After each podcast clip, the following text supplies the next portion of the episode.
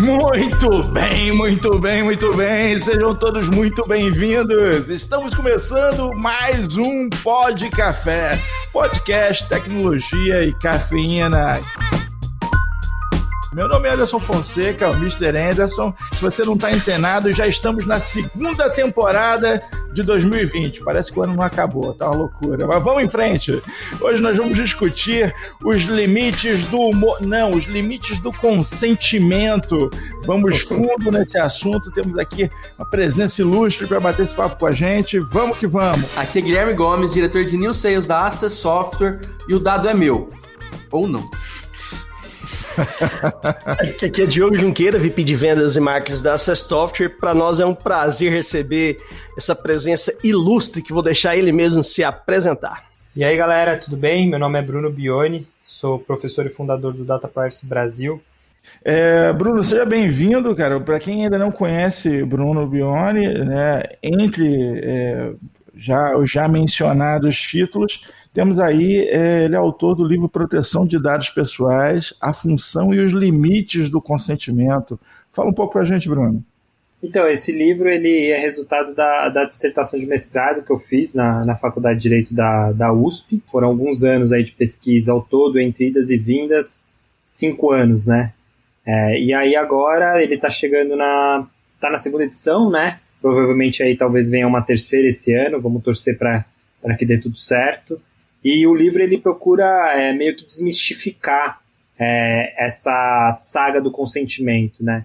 De um lado, ele procura dizer, olha, sim, a gente tem que olhar para o consentimento com um certo cuidado, mas não adianta também jogar o, o bebê no rio, porque se ele eventualmente ele está doente, ele está precisando de cuidado, a gente precisa é, tratá-lo, né? Então, o livro ele tem essa dualidade, ao mesmo tempo que ele fala que o consentimento ele tem limites, mas ele também tem uma função e a tecnologia serve para oxigenar tudo isso. É uma coisa bacana sobre o livro, uma curiosidade bem, bem interessante, é que a, a sua doutrina né, foi citada até mesmo por ministros aí, pelo Gilmar Mendes e pelo Luiz Fux, pra, durante uma, uma, uma, decisão aí do, no STF. É, seria mais ou menos isso, Bruno? Sim, foi, foi uma, uma grata surpresa, porque além do, do livro ter sido citado né, pelos dois ministros, e assim, é legal quando também você é citado na, naquela parte que você gosta do livro, né? Que contribui, né? Porque tem várias páginas, às vezes você enfim, não gosta de algumas páginas, mas nesse caso foi, foi bacana por conta disso.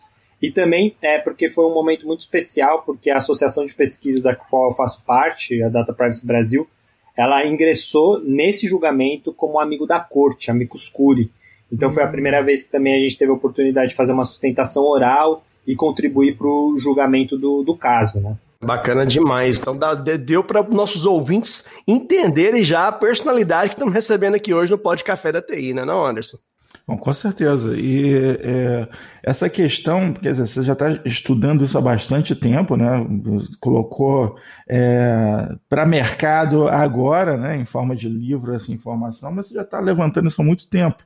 E acho que essa, esse processo que nós passamos, especialmente em 2020, de virtualização instantânea da sociedade, meio que foi um impulso para isso, não foi? Sem dúvida, né? Hoje a gente está num, num, cenário onde que as empresas e até mesmo o próprio poder público eles tiveram que acelerar o processo de digitalização, né? E isso implicou desde repensar até mesmo a infraestrutura de, de TI, mas sobretudo de entender como que você consegue se relacionar com o consumidor e com o cidadão remotamente de maneira assertiva a partir do que você conhece sobre ele, né? Então aí está uma da, dos grandes, das grandes sacadas, né? Utilizar dados a seu favor para você pivotar as suas atividades econômicas, mas, de novo, de uma maneira que seja cuidadosa, né? E daí que entra é, essa questão de proteção de dados pessoais. No meu livro eu utilizei esse termo virtualização da, da informação, muito baseado na, nos estudos do Pierre Levy, que ele diz: olha, é, vamos pensar no termo virtualidade buscando as raízes é, semânticas né, do, que, do que significa isso.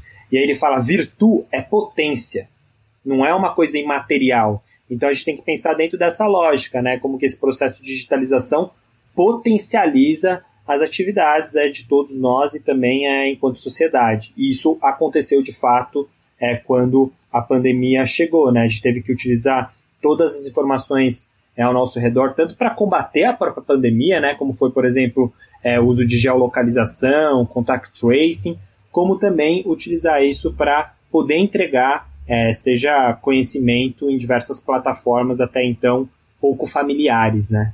É, a privacidade no mundo offline, ela chega a ser meio subjetiva, né? É, às vezes a, a, o tratamento à privacidade, ela fica meio é, da sensibilidade com quem você está lidando quando você está falando sobre privacidade no mundo offline, né? É, me lembro bem quando eu, quando eu casei, é, minha esposa chegou no. Eu tava com o banheiro de porta trancada, ela. Que, que é isso? Por que, que tá trancada essa porta? Como assim? Por que, que tá trancada essa porta? Tem que ficar aberta a porta, e abre a porta. Eu falei, não, minha, minha, privacidade. Não, tem essa privacidade, não, cara. Você casou, você perdeu esse negócio. É mais e com a minha filha, agora é a mesma história. Você tá lá e tomando um banho, entra a criança, pai, pai. Eu falei, meu Deus, me deixa em paz. sai, sai, sai, daqui. E você vê que é, questões de, de, de privacidade mesmo, são subjetivas, são sensíveis demais. Mas realmente, quando você potencializa isso para o mundo virtual, está ali por escrito, né? E tudo aquilo que é por escrito é muito mais fácil de estar tá tratando, de estar. Tá, é... Afinal, se tornou um objeto, né? Não é mais uma conduta em si. Sim, é, acho que essa é uma parte legal até da gente poder bater esse papo aí de maneira descontraída, porque justamente uma das partes que foram citadas é, do, do, livro, no, no, julgamento lá do STF, foi para entender a diferença entre privacidade e proteção de dados pessoais. Muitas vezes a gente acha que é a mesma coisa, são sinônimos, só que não, né? Privacidade está mais é, atrelada a essa chave que você mencionou, Anderson, é, de você restringir o acesso à informação. Por isso que é privado, né? Aquilo que você tira do público e coloca no privado. Você trancafia sete chaves, se você quiser, você pode criptografar, é, ou se você quiser, você utiliza justamente esses cômodos da sua casa, onde que você passa a, chave, a fechadura na porta e você sabe que não vai ser incomodado. Então, privacidade trabalha muito nessa ideia de uma liberdade negativa, né, de eu restringir a circulação da, da minha informação. É, e proteção de dados pessoais trabalha numa chave totalmente distinta. Não é uma ideia de você retrair o acesso à informação, mas de você justamente fazer essa informação circular agora, seguindo as regras do jogo, né? É, ela, ela circular, mas de forma segura, né? Segura, exato. Então, um dos pontos altos do, do julgamento do STF foi, foi isso, assim, a mensagem é, da Suprema Corte, até para o próprio governo federal, foi dizer assim, olha, proteção de dados pessoais não é contra governos, proteção de dados pessoais não é contra empresas, proteção de dados pessoais é contra a má utilização e uma, uma utilização cujos procedimentos são falhos, inseguros para a utilização de dados. Agora, se você consegue bem procedimentalizar isso, segue o jogo sinal verde. E eu fico até pensando, né, numa, numa sociedade cada vez mais digital, e até na introdução do seu livro ali, você, mostra uma sociedade completamente digital, muita coisa já dentro da realidade e outras coisas um pouco mais ainda futurísticas, mas eu acho que a gente vai chegar lá, viu, Bruno? Acho que você está prevendo ali um futuro muito próximo é, a gente restringir essa, o conceito de privacidade em si vai ser muito difícil. Se você quer ter a comodidade de, de, de poder é, chamar um Uber, de poder é, pedir uma comida, de, vai, ser, vai se tornar praticamente impossível. Ou você vai estar fora ali da, da, da, da gama de, de, de, de, de, de serviços que são oferecidos para você. Então, realmente, a proteção de dados é o caminho para esse tipo de situação. E aí você teria que abrir um pouco mão da privacidade e lidar mais com questão de ter certeza certeza que seus dados estão sendo bem tratados, né? É, o, é interessante que, que a introdução do, do, livro acho que foi uma das partes que fizeram é, mais sucesso. Assim. Eu conheço gente que fala assim: ah, mas e aí, o que, que você achou do livro? Olha, eu, eu li a introdução e achei que já tá bom já. é, foi justamente uma, Não, mas é realmente sensacional, cara. Uma, uma pegada menos jurídica, né? Que comunica é, com pessoas é, fora, fora da área, né? E aí uhum. eu acho que também a gente tem que é, trabalhar também numa outra chave, que assim é. Não é privacidade, por exemplo, versus segurança, como colocam aí é, alguns agentes é, do, da própria persecução penal, penal, né? Como foi, por exemplo, a questão do próprio bloqueio do WhatsApp, quando é, ali estava em jogo criptografia, é, entre outras coisas. Então é muito mais é privacidade versus privacidade, segurança versus segurança, né? Então, quando a gente está falando em adotar, por exemplo, uma coisa que vocês sabem melhor do que eu, tecnologia de segurança da informação, a gente está falando em proteger sim a privacidade do indivíduo, daquele titular, mas em última análise também proteger um interesse que é da própria sociedade, né? Então, recentemente, quando a gente vê é, algumas instituições públicas sendo atacadas, né, e tendo todos os seus dados, as suas bases comprometidas, o dano, o prejuízo, ele não é meramente individual, ele é coletivo. Essa é uma outra chave que também a gente precisa virar, né? Não cair nesse trade-off, nessa dicotomia é falha, né? Olha, quando eu protejo privacidade, eu relativizo o interesse público ou mesmo a proteção da segurança, né? Não, são coisas que têm valores é, convergentes. Isso é muito bacana. Tem um, uma parada, né? eu tenho uma memória de infância que chega a ser outro, outro paralelo ridículo, mas eu vou fazer, que é a memória do meu irmão. Na infância a gente fazia uma, uma brincadeira de dizer que é, quando nós casássemos, tivesse nossa vida, a gente ia ter o quarto do pelado. O quarto do pelado era a seguinte ideia: era um escritório onde você fica pelado lá dentro e ninguém te perturba porque ninguém quer te ver pelado, entendeu? Assim, ah, não, não entra nesse quarto não, que tá pelado lá dentro. E era o quarto pelado, era, essa era a nossa ideia, a gente falou sobre isso por muitos anos, era conversa idiota nossa. E esse conceito da informação que ninguém quer, né? Peraí, não, não quero, não vou abrir. E um dos problemas principais da questão de privacidade, quando a gente fala de dados, é que, na verdade, os dados têm valor, né? valor comercial. É, não é algo que ninguém quer.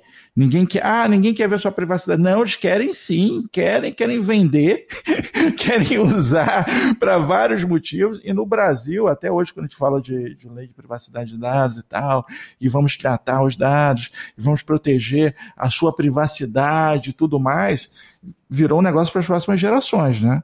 Porque assim, o nosso CPF já está na mão de todo mundo né, já vazou em trocentos lugares, o telefone já vazou para tudo quanto é lado. É, enfim, os nossos dados pessoais da população em geral já estão na mão de algum presidiário em algum lugar. Né, assim, já foi vendido, já foi zoado. Eu acho que assim, a de, talvez a próxima geração desfrute de alguma proteção maior. Né? Será que eu estou exagerando? Vocês concordam comigo? Não, eu acho que realmente é, a gente está um pouco atrasado, não sei o que, o Bruno pensa, mas a gente está um pouco atrasado aí com essa questão da, da LGPD, né? Acho que talvez teria que ter começado um pouco antes. Ah, mas eu acho que falta um pouco para a sociedade em geral entender que a, a, as informações, né, a gente, nós somos os produtos dessas empresas, né, que, que utilizam das informações. Então, você está acessando gratuitamente ali uma série de serviços, uma série de informações, mas aqueles dados que vocês estão fornecendo para eles têm valor, de valor alto, né? E eles vão, claro, monetarizar em cima daquilo. E aí a gente saiu aí da sociedade aí da, de, depois de diversas transformações, como o Bruno cita até no, no livro dele, e estamos aqui na era da, da informação realmente, né? Onde os dados, a informação valem muito dinheiro e é onde a gente tem a, a, todo mundo como sociedade tem que aprender a conscientizar. Ah, chega em qualquer lugar, ah, me dá seu nome, endereço, CPF, para que você quer isso? Hoje eu, eu faço essa pergunta direto. Eu estava fazendo um, um, um, passeio lá durante minhas férias e me pediram um monte de informação. Não, você não precisa disso, não tem porquê. E aí a pessoa, não, só isso aqui tá bom. Eu falei, não, tá bom. Porque assim, eu não fazia justificativa, né? Só para mim preencher para descer um brinquedo lá, queria o nome da mãe, do pai, endereço, etc. Então, assim, é, é, injustificável. E a gente tinha essa mania, né? Cadastro de loja, principalmente, chegava lá, ah, você quer preencher aqui, tem, eu preciso desses dados. Às vezes a vendedora estava orientada a pegar aquelas informações e nem sabia para quê. Eu ia, lá e enfiar lá no CRM dela para tentar monetarizar no futuro. Então, assim, a gente, é, como sociedade, como usuário uh, do serviço, temos que começar a nos perguntar e a, e a questionar o porquê precisa daquela informação. Que aí é o tal do consentimento, né, Bruno? até onde é, é, realmente é necessário, se é para um hotel, legal, eles precisam legalmente, um hospital eles precisam legalmente, mas nem tudo é assim, nem tudo é, tem uma base legal para pedir essas informações. É, são, são várias perguntas aí, vamos é, pegar pelo, pelo, pela provocação do Anderson primeiro. É, quando você brincou lá do, do quarto do, do pelado, me veio é, imediatamente na cabeça uma propaganda feita pela Comissão da União Europeia, na época que eles estavam debatendo GDPR, né, o Regulamento Europeu de Proteção de Dados Pessoais, para conscientizar a população, porque aquela, aquela discussão era importante.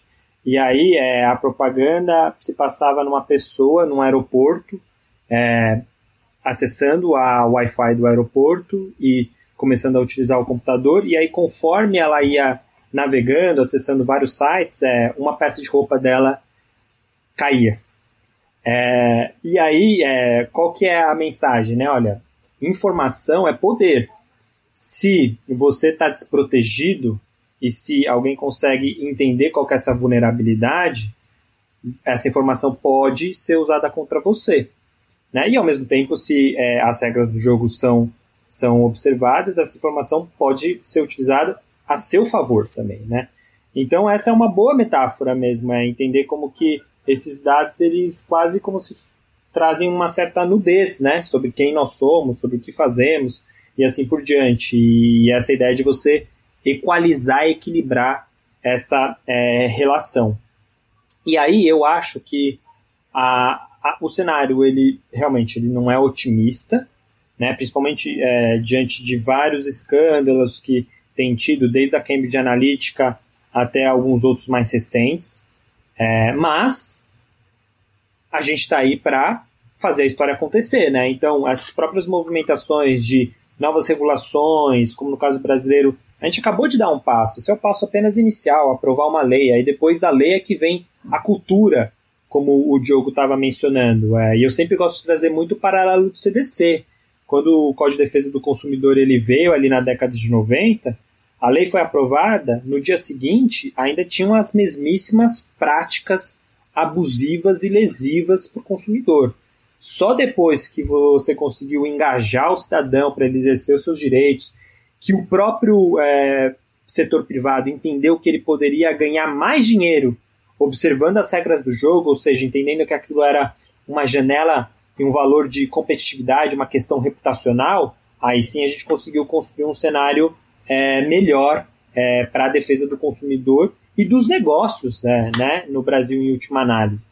Então eu acho que assim o, o cenário é, de fato ele é desafiador, mas assim eu não diria que talvez só a próxima geração poderia usufruir é, disso. Eu acho que tem janela assim, tem espaço para a gente ainda poder é, de certa maneira gozar disso tudo, né? E aí é, eu trago um caso recentíssimo que aconteceu agora, né? é, a atualização de política de privacidade do WhatsApp. O que a gente viu acontecer é a percepção pública mudou. Frigir dos ovos, é, muita coisa mudou de 2016 para cá. Muito do que é, foi é, dito de que o WhatsApp iria passar esses dados para o grupo econômico do Facebook, isso aí já era feito em 2016. Qual é a minha leitura? A percepção pública sobre privacidade e proteção de dados pessoais em 2016 era outra. Hoje, em 2020, depois de quatro anos, é completamente diferente. O que, que a gente notou? A gente notou várias pessoas falando: ah, vou parar de utilizar porque eu não concordo com isso, eu quero ter mais poder de controle sobre os meus dados, migrando para outros aplicativos de mensageria. Então a gente tem um caso muito emblemático, assim, é simbólico de como que isso já está acontecendo. É, se o pessoal de telemarketing parar de me ligar, eu já vou ficar muito feliz. 20 ligações por dia é um negócio realmente cansativo. É, isso, isso é um negócio que não vai acabar, ele na verdade tem que mudar, né? É, adotar novas condutas de forma mais é, adequada. Que é também o caso do, do, do, WhatsApp e tantas outras coisas que precisam mudar de conduta, né? Essa migração de dados é, é um negócio.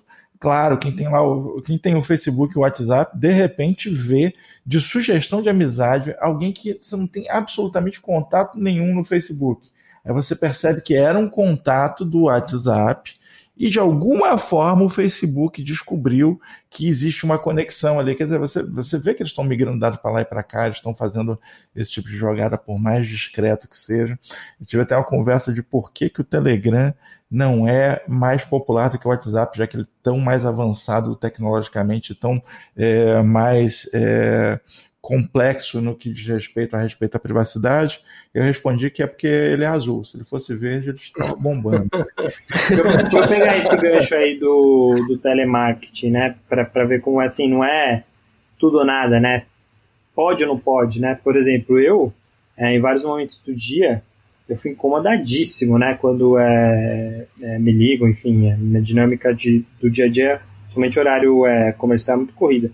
E em vários momentos até eu falo assim, olha, eu até tenho interesse, mas comunica comigo de uma Não outra agora. forma, via e-mail, por exemplo. Eu, eu quero ter uhum. acesso, mas aquele dado, aquele input, não, não dá entrada.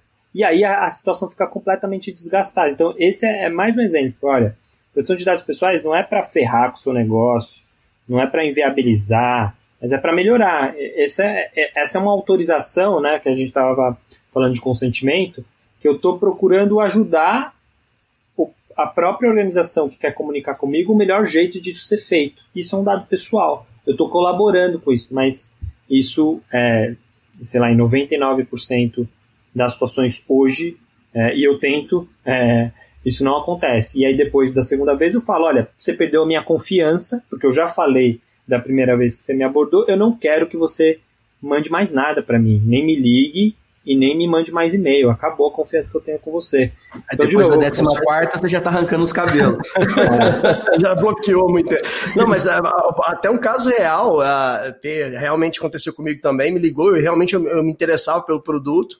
Eu, só que eu que também não gosto de, de, de lidar no telefone, pra, de lidar por telefone para tomar alguma decisão de, de compra de algo, ou de, de aderir a algum serviço. Eu falei, ó, passa um e-mail, vou analisar e te retorno. Aí a, eu escutei do atendente, ah, não, a gente não tem acesso a e-mail, só por telefone. Eu falei, ah, então, infelizmente, precisa me ligar de novo, entendeu? Então, as empresas têm que largar de ser engessadas e entender que no mundo de hoje, às vezes uma mensagem, a, a forma como ele, ele vai chegar ao consumidor, principalmente a forma que o consumidor pediu que chegasse nele, tem que ser mudada, né? Tem que ser multiplataforma e, e às vezes ela pode estar tá, tá, tá perdendo, desperdiçando ali é, horas de, e horas homem ali, fora o tempo do, do, do, do, e a imagem da sua empresa de forma errada, né?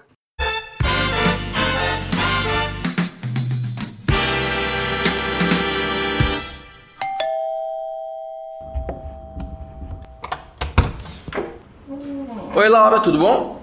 Oi, Gomes, tudo jóia? E você? Tudo ótimo. E o Anderson, onde ele tá? Tá lá no quarto, vai lá. Tá bom. Peraí. Mas em qual quarto?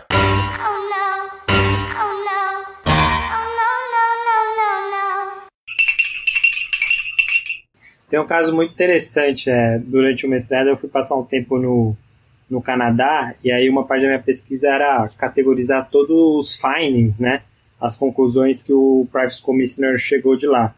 E aí um desses findings era o, o camarada chegando assim no, na autoridade lá, né, de proteção de dados pessoais, dizendo assim, olha, eu não tenho nada contra é, eu receber publicidade. Eu até vejo valor nisso. Eu quero receber a publicidade, sei lá, de um livro que é similar àquele que eu é, li anteriormente, desse anúncio, sei lá, de seguro ou de aluguel de carro, tal, tal.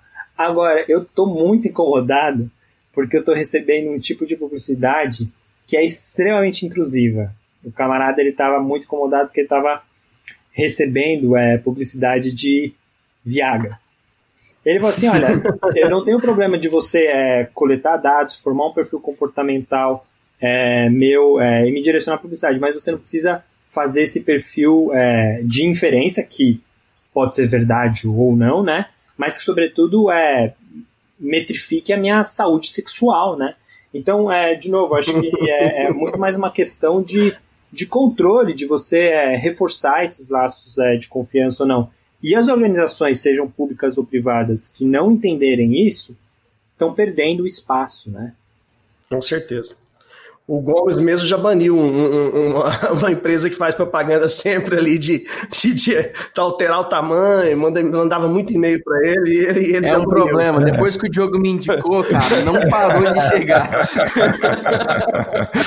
Quando é por indicação, parece que os caras não param, mesmo quando Esse, você... Esses banners piscantes e tal. É, é, o cara é. clicou na hora no lugar errado. E, e acho que o, o, banner é a pior coisa, né? Porque o que acontece? O Google ele pega o banner e pode abrir em qualquer site o banner, né? No e-mail, pelo menos, você tem alguma privacidade está dentro do seu e-mail. Você entrou com usuário e senha, e aí vai lá, que pode, pode ver aquele e-mail. Você quer brocha, clica aqui, tudo bem. Mas foi por e-mail. Né? Agora o cara recebe aquilo aquilo num banner, tá? O cara tá navegando num site, de repente tá num momento público, de repente o cara, sei lá, tá dando uma aula na, na faculdade abre um, um site para mostrar alguma coisa e tem um banner ali que pode ver uma propaganda que o cara não. Né? A, a propaganda pode sugerir algo sobre a intimidade do cara porque de repente não é nem dele, de repente a mulher do cara navegou no computador do cara e vem um monte de propaganda de lingerie e o cara tá lá é, expondo a página que ele tá navegando, ele não tem controle nenhum sobre aquilo. Falei assim, professor, estranho esse monte de propaganda de lingerie. porque as coisas podem acontecer, né? É, aqui em casa eu até sofri com isso. A minha esposa veio. Você está procurando apartamento onde? Eu falei, um lugar nenhum. Não, porque veio um monte de propaganda de apartamento para mim. Eu não estou procurando nada, não. Mas, porque já, já existe essa expectativa de se alguém está procurando alguma coisa, vai aparecer na, na publicidade. Né? E sobre a questão do, do, do consentimento em si, né? Quais os limites do consentimento? Vamos, vamos, vamos dizer assim. A, a, forma como as empresas hoje pedem consentimento, Bruno, você acha que tem que ser mudada? Porque, na minha opinião, muitas vezes ali você está clicando ali não sabe nem o que você está consentindo. Isso aí, isso é um fato, entendeu? Ou então você tem duas opções, ou consente ou não usa aquele serviço, né? Então é, é isso aí, é um, um grande problema que eu vejo na sociedade atual também. Sim, sim. É, então, um pouco do, do objetivo do, do livro, e também que eu estava, é, de certa maneira, incomodado quase é, com o percurso da pesquisa, é todo mundo assim é bom português, desci o cacete no consentimento. E aí eu falei assim, não, mas vamos entender é, quais são os problemas, né? E aí é, é, muito mais um problema de operacionalização, né? Mais um, muito mais um problema de como que essa tecnologia ela pode reforçar e não enfraquecer a nossa capacidade de controle e de entendimento né, sobre como que os dados eles são é, utilizados. Então, a primeira ideia de falar dos limites é, é, isso. A tecnologia ela impõe limites, mas ela também pode impor novas possibilidades, né? Então, é, respondendo sua pergunta, acho que sim. Acho que a gente ainda tem muito que melhorar, né? Algumas organizações é, já têm é, desempenhado um papel muito interessante nisso recentemente, é, ano passado, finalzinho do ano, o que, que a Apple fez? Né? Ela resgatou uma agenda já antiga, que é chamada de Privacy Labels, ou se você preferir, tabelas nutricionais de privacidade, onde que você, ao invés de ler um texto corrido, é, Times New Roman 10, que ninguém sente nenhuma vontade ou estimulado a ler, ela colocou aquilo numa tabela, numa coisa visual, é muito mais sistematizada, para a pessoa poder decidir, olha, ao eu consumir esse aplicativo, o que ele vai consumir de dados a meu respeito, né? É mais ou menos o mesmo, o mesmo caminho percorrido pela produção de defesa do consumidor. Quando você vai adquirir um alimento no supermercado, você não abre uma bula de remédio para entender quantas calorias. Você vai ver uma coisa que é muito mais visível, muito mais digerível, né? Então esse é o primeiro ponto. E o segundo ponto do, do livro era também entender mesmo que eu construa um cenário ótimo, onde esse consentimento ele é informado, ele é inequívoco e ele é inclusive e livre, né? Porque eu saio do tudo ou nada das políticas de privacidade, né? Que muitas vezes são contratos de adesão que é aceita, vende quase como se fosse toda a sua alma de dados ou cai fora, né? Não. Algumas outras organizações já estão começando a, a trazer painéis, né? Dando granularidade. E aí a pergunta que o livro é, fazia então era o seguinte, mesmo num cenário onde que esse consentimento ele é super válido, ainda assim ele pode ser, digamos assim, relativizado porque tem um interesse para além do indivíduo, né?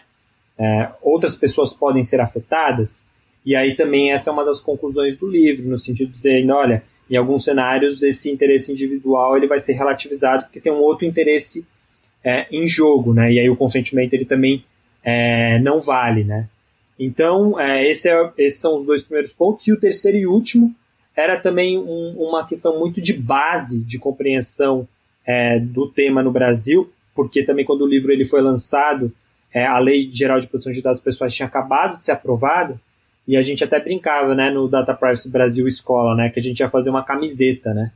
Porque ainda, ainda hoje né, o pessoal fala assim, ah, mas eu preciso do consentimento para tratar os dados. Não, não é apenas o consentimento. A, a Lei Geral de Proteção de Dados Pessoais ela traz várias hipóteses que é o que a gente chama de bases legais. Né? Para dados normais não sensíveis você tem 10 e para dados é, sensíveis você tem 8. Né? É, por exemplo, o que aconteceu no caso é do combate à pandemia. Não faria nenhum sentido o poder público para poder mensurar distanciamento social ou mesmo aplicar tecnologias de contact tracing. É, seria inviável se ele tivesse que pedir o consentimento de todos nós, né? e tem um interesse é, coletivo ali que justifica, né, esse voto de confiança, né. Então, esse também era o outro ponto é, do, do livro. É, entender que a gente tem que olhar para o consentimento, é, respeitá-lo, tratá-lo, oxigená-lo, mas também em alguns cenários ele encontra limites. Eu me lembro uma discussão grande sobre essa questão de limites e até de emprego em, em propaganda do, do, consentimento, que era justamente a respeito do, do Gmail. E honestamente eu não me lembro nem como é que terminou essa história, mas havia aquela questão de robôs vasculharem o conteúdo dos e-mails e fazerem propaganda direcionada. E continua fazendo isso. Continua fazendo, né? Então, assim, havia a, a questão na época era, não, não são pessoas que estão lendo seus e-mails então, essa informação não está sendo absorvida por pessoas, está sendo absorvida pelo robô. Então, não tem contato humano com essa informação, não tem divulgação e tal.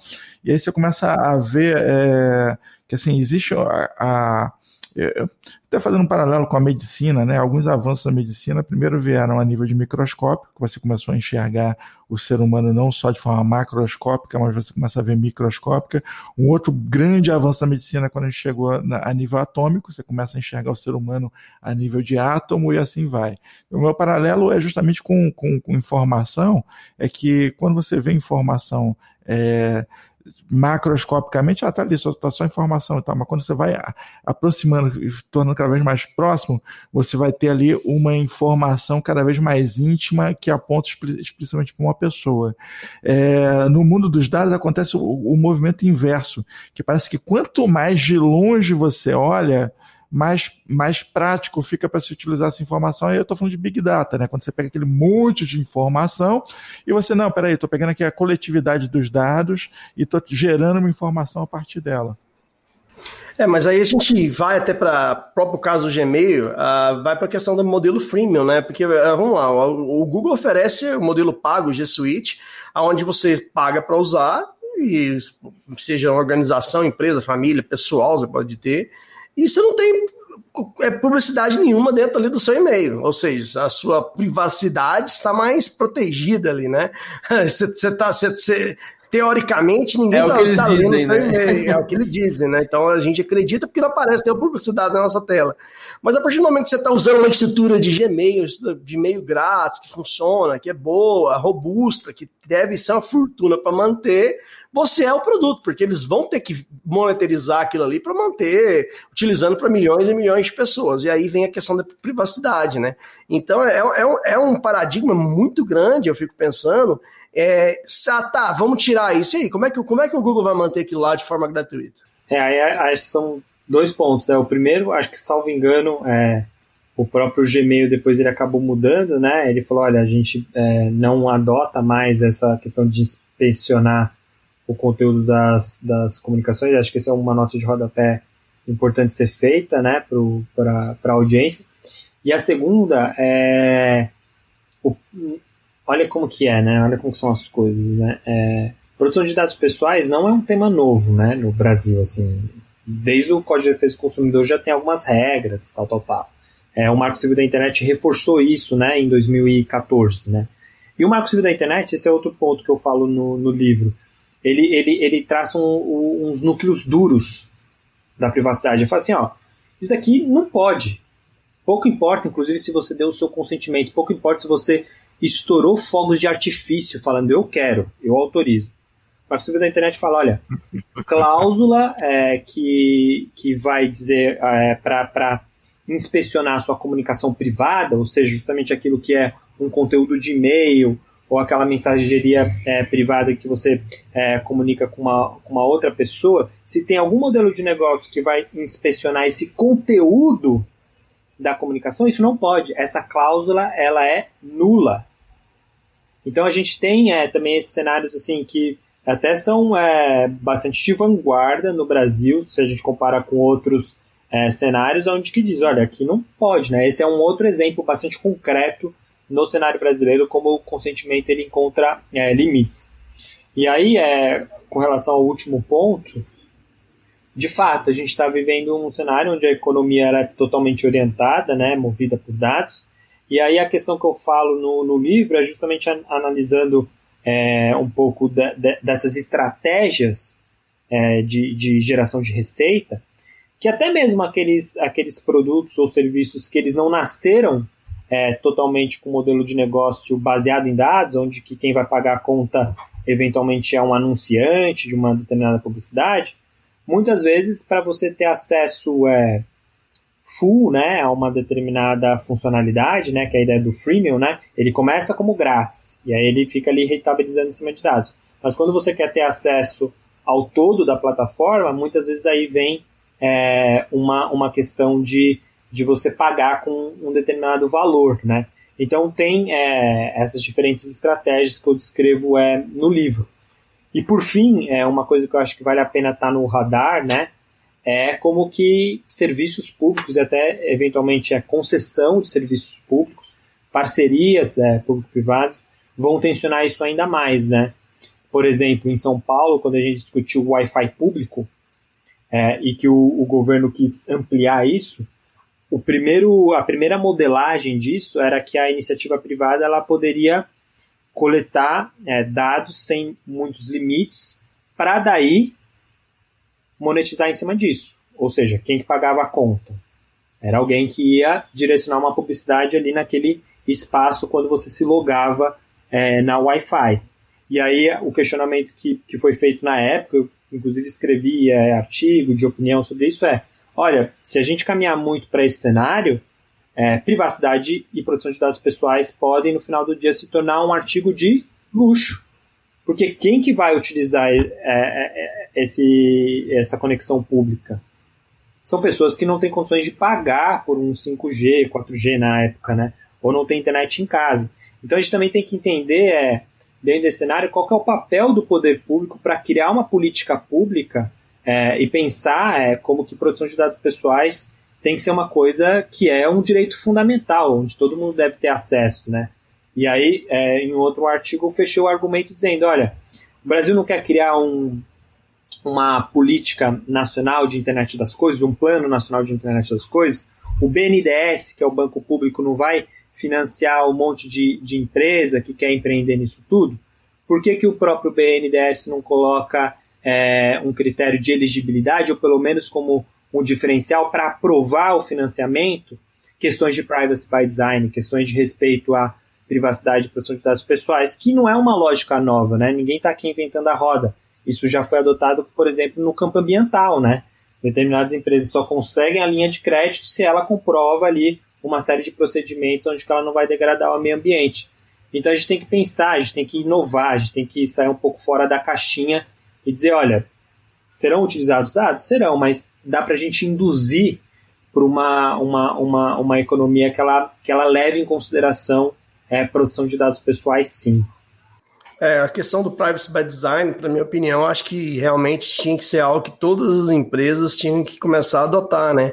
Que muitas vezes uh, você pega usuários uh, menos experientes, uh, acessa uma determinada rede, um determinado um cadastro e está tudo liberado ali, como deveria ser totalmente ao contrário, né? E aí ele é, ter, ter, essa privacidade e ela poder liberar aquilo que ela quer ou não é, é, é, é compartilhar.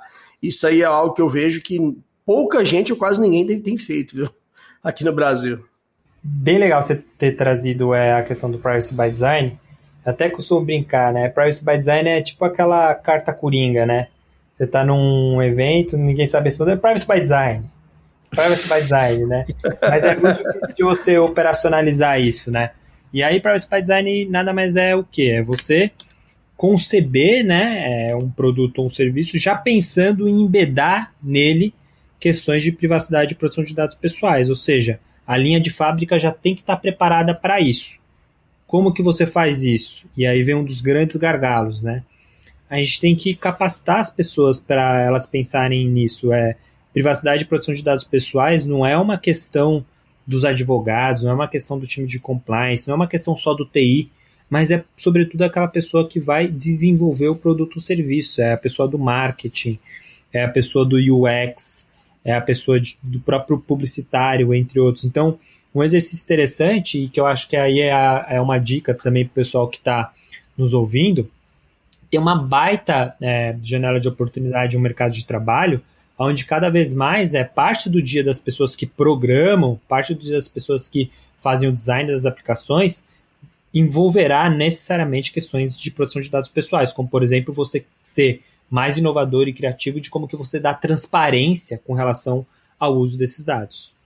Muito bem. É, eu estava me lembrando aqui de um filme de 54, é, Janela Indiscreta, um filme de Hitchcock, que o cara, ele quebra a perna, pelo que eu me lembro do filme, quebra a perna e ele começa a ficar preso no apartamento dele, então ele pega um binóculo, começa a olhar as janelas dos outros apartamentos e começa a se interessar pelas histórias que estão ocorrendo, né? E, e, e a dinâmica do filme é contar a história a partir do que ele está vendo na janela dos outros, né? E isso me, me remete a algo que é muito natural da natureza humana, que é natural da natureza é ótimo. Mas o cara ficar, o cara ter essa curiosidade, essa observação, né? E há uns 15 anos atrás, eu digo isso aqui por mera fofoca, mas eu estava batendo papo com o executivo do Facebook que me falou: não, agora a gente não consegue mais enxergar a conversa dos outros. Eu falei: como assim? Não, porque antes a gente tinha acesso. Às conversas privadas, os executivos do Facebook tinham acesso. Você podia entrar na conversa de qualquer um e ver. E depois eles mudaram isso. Eu falei, cara, como assim isso? Naquela época eu já achava um absurdo, como é que, como é que era possível? Mas não, você está usando nosso serviço, está aqui, a gente pode fazer, a gente entra, a gente faz, enfim. Não, peraí, peraí. Quantos anos atrás? Uns 15 anos atrás.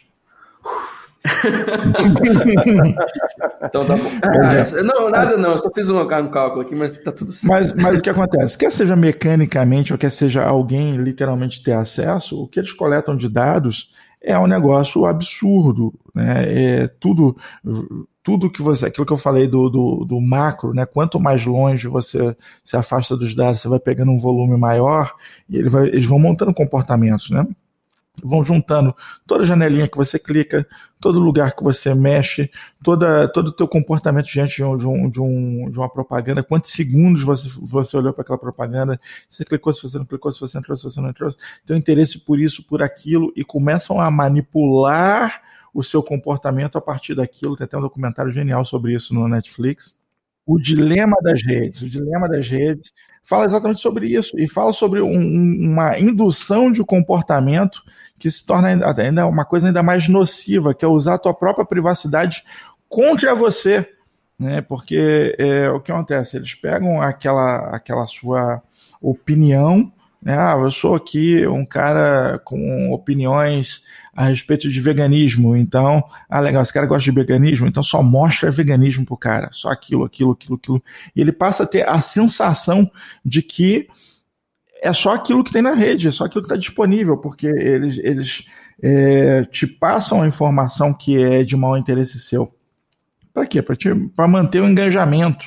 Né? Então... Mas as redes sociais fazem demais isso, né? Você pega até, assim, fazendo um paralelo nada a ver, mas a questão do Facebook mesmo é uma questão política, né? Se você é de direita, o seu Facebook, você acha que todo mundo é de direita, que só aparece gente de direita ali para você curtir, comentar, etc. Se você é de esquerda, você tem opinião de esquerda, só vai aparecer aquilo lá, notícia de esquerda e assim por diante. Então, eu acho que as redes sociais têm utilizado muito dessas informações para promover o engajamento e te, e te mostrar o que você quer ver. Isso é um fato, eles fazem isso ah, porque eles têm interesse que você fique ali mais tempo consumindo os dados na rede social. Então é, é, é algo assim que eu não sei se vai mudar tão cedo. É um, é um modelo de negócio deles é fazer, quanto mais você ficar naquela rede social, mais eles ganham. Então eles vão, eles vão dá um jeito de mostrar o que você quer ver. E isso está incentivando a polarização, né? Porque se você entra nas redes sociais, só vê opinião de esquerda, só de esquerda, de esquerda, de esquerda, aí vem um cara de direita falar com isso e fala assim: você é burro, cara? É, exatamente. Eu tenho, infelizmente, eu, eu vejo isso acontecer, né? Eu tenho, eu tenho visto isso acontecer demais, entendeu? Você entra na, na, na rede social de determinada pessoa, pô, tá, não tem nada a ver com o meu, com meu Facebook. Aí você olha lá, e às vezes tem muitos amigos em comuns, né? É só essa questão do que você curte é o que ele vai te mostrar. O algoritmo dessa, dessas redes sociais estão cada vez mais, entre aspas, maliciosos ou, ou indutivos para você permanecer ali dentro. É porque a gente está quebrando aí a ideia de é, virtualização daquilo que é, é, é físico, né? não é o comportamento normal. Aquilo que você vê nas ruas, no dia a dia, não é o que você vê na internet. Né? A internet criou uma versão nova, né? potencializada do que seria aquilo. Né?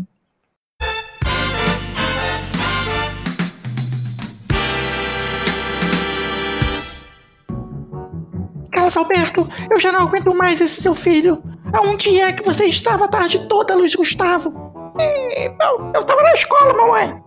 Acabou essa história de mentir para mim, Luiz Gustavo. Eu hackeei a Alexa e agora ela me diz tudo o que acontece nessa família. Alexa, aonde estava Luiz Gustavo? Passou a tarde na praça. Tá vendo, Carlos Alberto? Eu aposto que esse moleque tava fazendo besteira. Que isso, Luísa? Você tá pegando pesado com o garoto. É, o Alexa, o, o que, que o Luiz Gustavo tava fazendo? Fumando maconha. Vendo só, Carlos Alberto? Alexa sabe de tudo. Vagabundo desse jeito, esse garoto só podia ser seu filho. Ele não é seu filho. Co- co- Como é que é? Ei, ti- ti- tira a tomada, tá quebrada essa Alexa. Tenho certeza que o menino tava só andando de bicicleta. Coitadinho.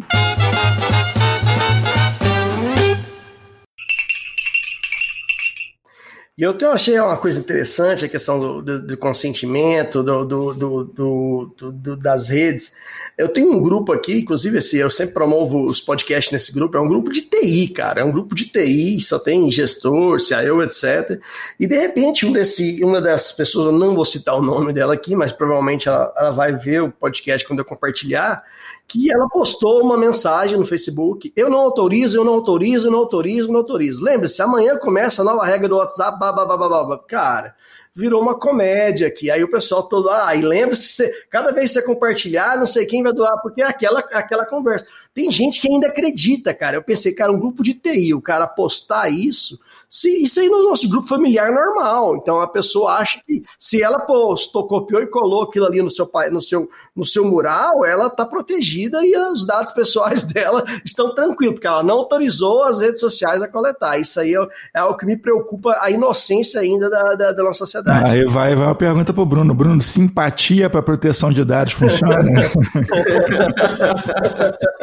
Simpatia não, mas empatia acho que funciona, que é aquele, aquele exercício que a gente estava fazendo anteriormente, né? De pensar, sei lá, qual é a função nossa, né? Enquanto é, profissionais desse campo, né? De segurança de informação e, e como que você é, aumenta o leque, né?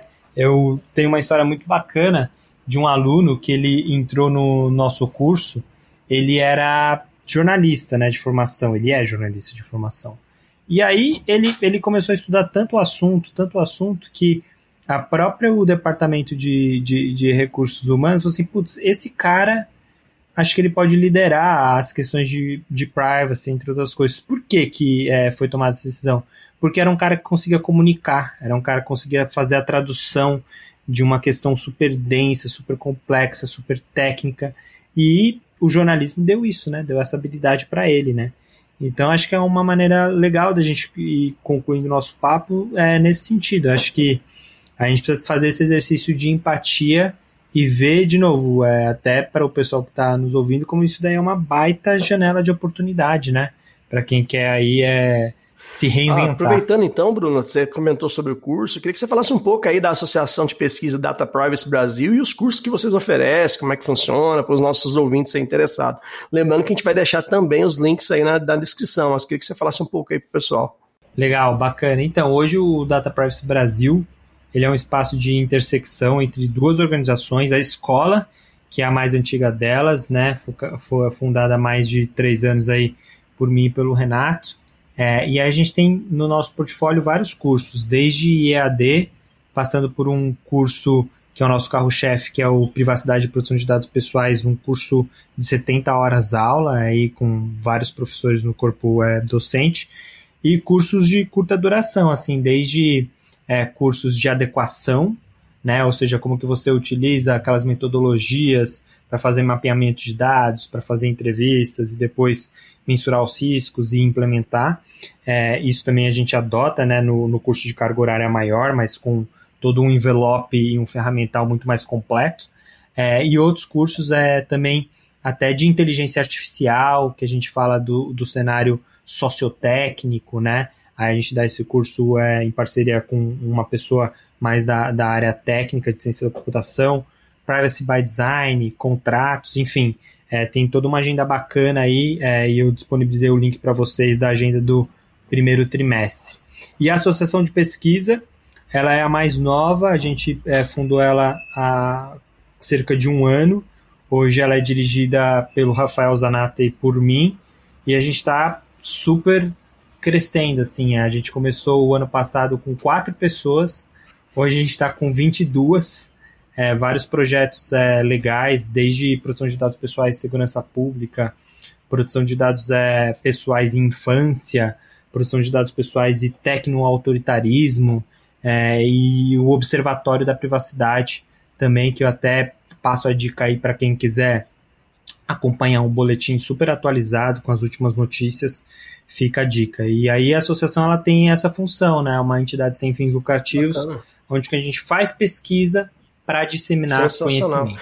E o livro, né? Eu recomendo muito, eu li o livro, li na formato digital. Uh, já está com a segunda edição, mais de 3 mil exemplares vendidos, é isso, Bruno?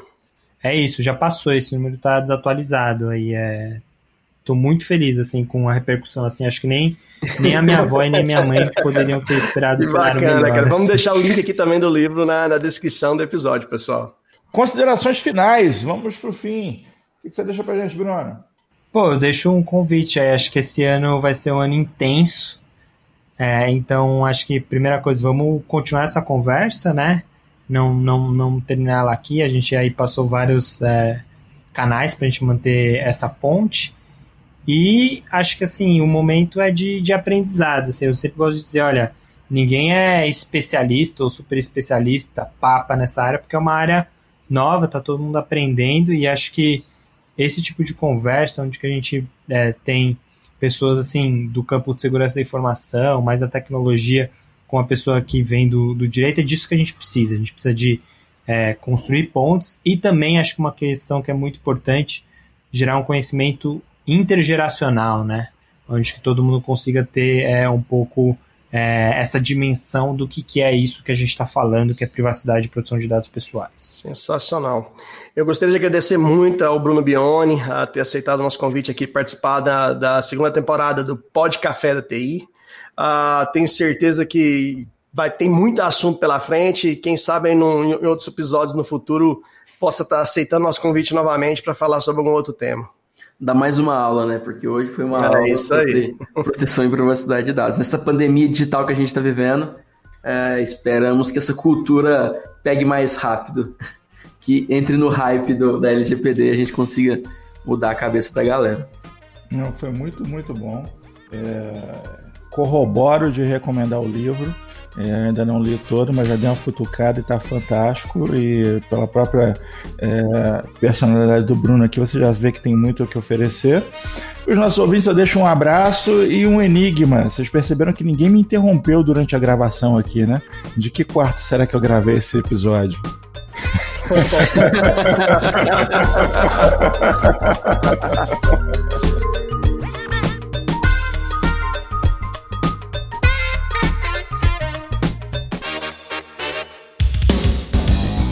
Este podcast é um oferecimento AC Software, liderança em soluções para gerenciamento de TI. Contatos: podcast@podcafeti.com.br